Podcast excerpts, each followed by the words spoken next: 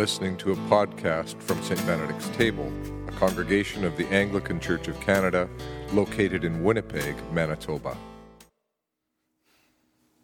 And may the words of my mouth and the meditations of all our hearts be acceptable and pleasing in your sight, O Lord, for you are our rock and our Redeemer. Amen. From time to time, when I'm shopping, I will see a kid have a complete meltdown. Maybe they're tired or hungry or bored, or maybe they just really, really want that toy that their parent has said they can't have. But for whatever the reason, they're done, and they express their feelings with tears, loud cries, and flailing limbs. And usually, when I witness this sort of meltdown in public, one of my main thoughts is wow, I really wish it was still socially acceptable for me to do that. Because I still feel like that sometimes, done, at the end of my rope. And I wonder if I might just feel a lot better if instead of using the more adult coping mechanisms the world has insisted I develop, I just had a full on meltdown on the floor, dusted myself off, and carried on. I wonder about it, but I have never had the courage to test it out, in public anyway.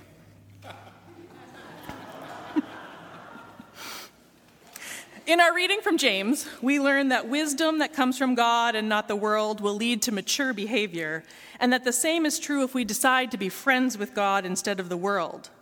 So perhaps it's not that I'm afraid to see what will happen if I have a public meltdown. Perhaps I'm actually a wise friend of God. This morning, I was preaching at a church that I attended when I was 17, and I haven't been back there since. And so it was a little bit disconcerting to imagine a group of people who, if they remembered me at all, only remembered 17 year old me. I think that might have been a lot to take at 17. But I want to like I want to think that I have grown and matured since then but that chance to go back and see people who knew me when I was a lot younger has had me thinking a lot about growth and maturity this week. I also this week reread a series of sermons I wrote on the book of James about 15 years ago, thinking I could save a little time and recycle some things, and I couldn't. I have changed a whole lot since then. Um, you know, feel free to thank me after the service that my average sermon now clocks in at about 14 minutes, not 45. Today's lengthy passage from James and our gospel reading from Mark both contain themes of wisdom, growth, and understanding. James asks, Who is wise and understanding among you? And Mark tells us yet another story of Jesus trying to teach the disciples, and the disciples not understanding what he is trying to tell them. Is it wisdom that keeps me from throwing myself on the grocery store floor crying, I have had a horrible day and they don't have the kind of chips I like? Why? I don't know, maybe. Or maybe I don't have temper tantrums in grocery stores because I've found other ways to deal with those feelings. Because as cathartic as screaming in a grocery store might be, I can also just log into my social media accounts and update my status. I can post my temper tantrum online and get instant gratification. I will get likes and kind comments, and that status, my Facebook status, it will determine my mood. In our gospel reading, the disciples are also discussing how their status will affect them. Not their Facebook status, of course, but their status in the new kingdom that Jesus is going to bring about. Jesus and the disciples are traveling through Galilee, and Jesus is explaining to them that he is going to be betrayed, die, and three days later he will rise again.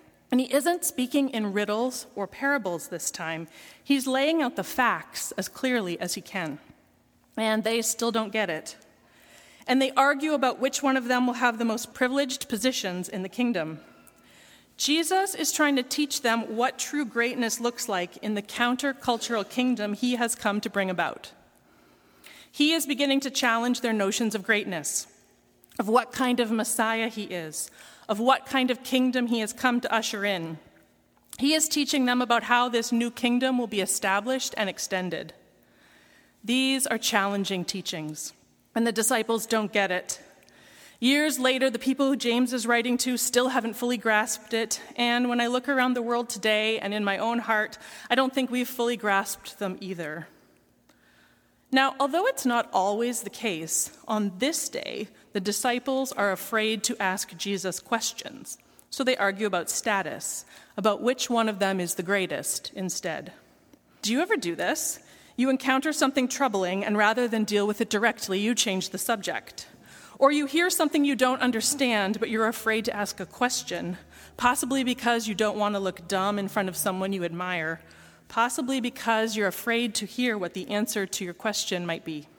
Just this week, I heard the story of a person who'd lived for over a decade as if they had HIV AIDS because they were too afraid to go to a doctor and find out if they actually did. That was too scary. I also talked to someone who, when faced with a serious problem, will quickly and subconsciously scan the situation for the piece they feel most comfortable with and focus on that exclusively. Their boat is sinking and the latch holding the cabin door in place is coming loose.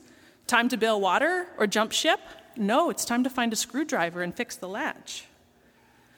Maybe it's easier to argue about who will be greatest in the new kingdom Jesus has come to bring about, other than to think about all of the things that will happen in order to establish that kingdom, including the death of someone they love. At the end of the day, Jesus and the disciples are inside a house, and Jesus asks them what they've been arguing about on the road, and they are silent. This is the silence of shame, the silence of a kid who's got their hand caught in the cookie jar. It seems like the disciples know that they should be embarrassed about arguing about their relative status, even if they might not be able to fully articulate why that is. Their silence seems to indicate that they know their talk of greatness is out of step with who Jesus is, where he is going, and where he wants to take them. When they argued about who was the greatest, they were thinking about worldly categories of greatness. They were still thinking as the world thinks, valuing what the world values. We can see this in the fact that they're setting themselves up for greatness, most likely through self promotion. Presumably, when they're arguing about greatness, they're setting each one of themselves up as the greatest. It's not clear, but I suspect that the argument on the road didn't look like Matthew arguing passionately that Peter was the greatest and Peter saying, No, no, no, Matthew, you're definitely the greatest. I think it looked more like boasting and self promotion. And what felt right and natural as they were walking during the day feels uncomfortable when Jesus questions them about it and they fall silent. Jesus doesn't chastise or rebuke them. Rather, he continues to teach them about his definition of greatness, a greatness that is not reflective of the world's values. In the world's eyes, greatness is often determined by how high up you are on the chain of command. If you have more people serving you than you have to serve, you are on the road to greatness. If you don't need to serve anyone and everyone is required to serve you, you have achieved true worldly greatness. But Jesus says that in his kingdom, that order is reversed, and greatness is determined by how many people you serve. Greatness is shown in humble, self sacrificial service to others. James will put this in the context of a binary. You can either be friends with God or the world, not both. You can either choose earthly wisdom or the wisdom that comes from above, not both. Earthly wisdom leads to envy, selfish ambition, disorder, and wickedness of every kind. Wisdom from above is pure, peaceable, gentle, willing to yield, full of mercy and good fruits, without a trace of partiality or hypocrisy. The disciples fall silent at Jesus' question. And then Jesus takes a child from the margins of the group and moves that child not only to the center, but into his arms as well. Whoever welcomes one such child in my name welcomes me. And whoever welcomes me welcomes not only me, but the one who sent me. Three years ago, when Jamie preached on this passage, he noted that a child in that world had no status, no rights, really no claim on a role until they hit about, you know, hit age 13 when they moved into adulthood as sons and daughters of the Torah. Yet Jesus takes the statusless child, property of the parents, and says, Treat this child with dignity, welcome this child in its full humanity, and when you do that, you are welcoming me, and not only me, but the God who sent me. Live that way, do that, see people that way, and the lie of selfish ambition and self absorbed striving is unveiled. I think I have heard this part of the story and seen images of a gentle blonde Jesus surrounded by rosy cheeked children so many times that it's easy for me to just gloss over this story. Jesus loves sweet, obedient children. This I know, for the Bible tells me so. And I try to do my best to behave like one. I've heard this so many times that it doesn't have a lot of impact anymore. And so this week, I was trying to imagine the story from a few different angles to see if it might have anything new to teach me. I would, for example, love to know what this experience was like for the child in question. One minute you're playing quietly in the corner, and the next minute your parent's house guest has picked you up and plunked you on his lap in front of all the surrounded adults. I mean, what did that feel like? Last week at our 4 p.m. service, Johnny was telling this story and he was lovingly holding his son throughout his whole talk. And then Johnny suggested that maybe Jesus didn't just hold that child lovingly, but also gave him a noogie. And that was a spin on the story I had never heard before. and that is part of what got me thinking about this kid's actual experience in this story, not just as a passive object in an object lesson for our benefit. Now, what if? What if the child wasn't playing peaceably in the corner? What if the reason Jesus picked up the child was because the child had started to throw a full on temper tantrum and it distracted Jesus? What if the child Jesus has chosen as an illustration of greatness is actually a sobbing, snotty nosed kid mid meltdown? Now, what does that do to our understanding of the story? Does it perhaps say to the disciples that they don't have to get stuck in a shame cycle or worry about asking foolish questions of Jesus because greatness can sometimes look like a bit of a mess? Does it open up an invitation to us to realize that what Jesus is calling the disciples to, and by extension, each one of us, is full participation?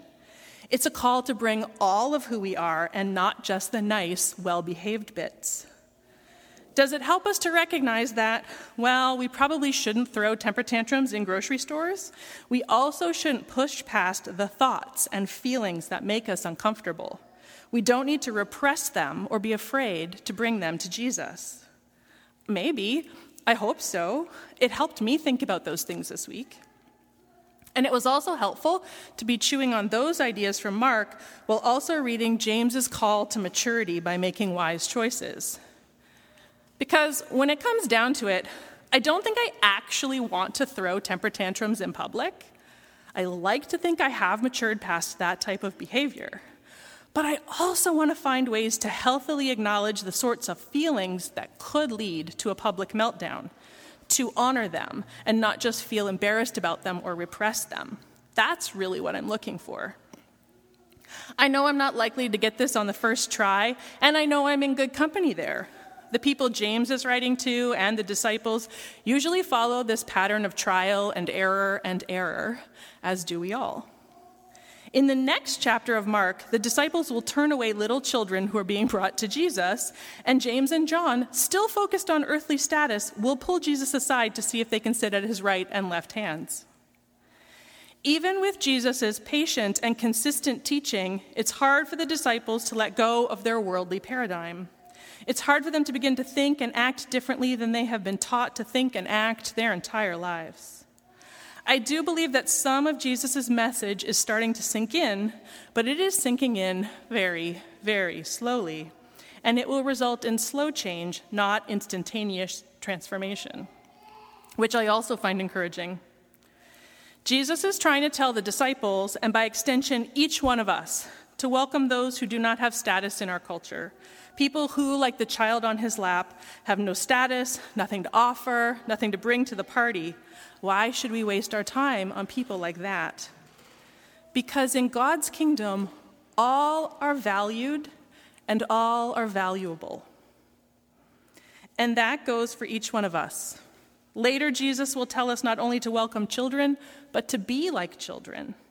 And when Jesus is calling us to be like a child, he doesn't just mean the nice bits of being a child. Jesus is calling all of us. The quarreling, squabbling versions of us that James is finding so frustrating, the continually missing the point and wondering who is going to be the most important bits of us, the too afraid to ask tough questions bits of us. Jesus welcomes all of us, sees us, loves us, embraces us. And may we learn to do the same for ourselves and for each other. Amen. You've been listening to a St. Benedict's Table podcast. For more information on our church or to provide support for our online work, visit us at stbenedictstable.ca.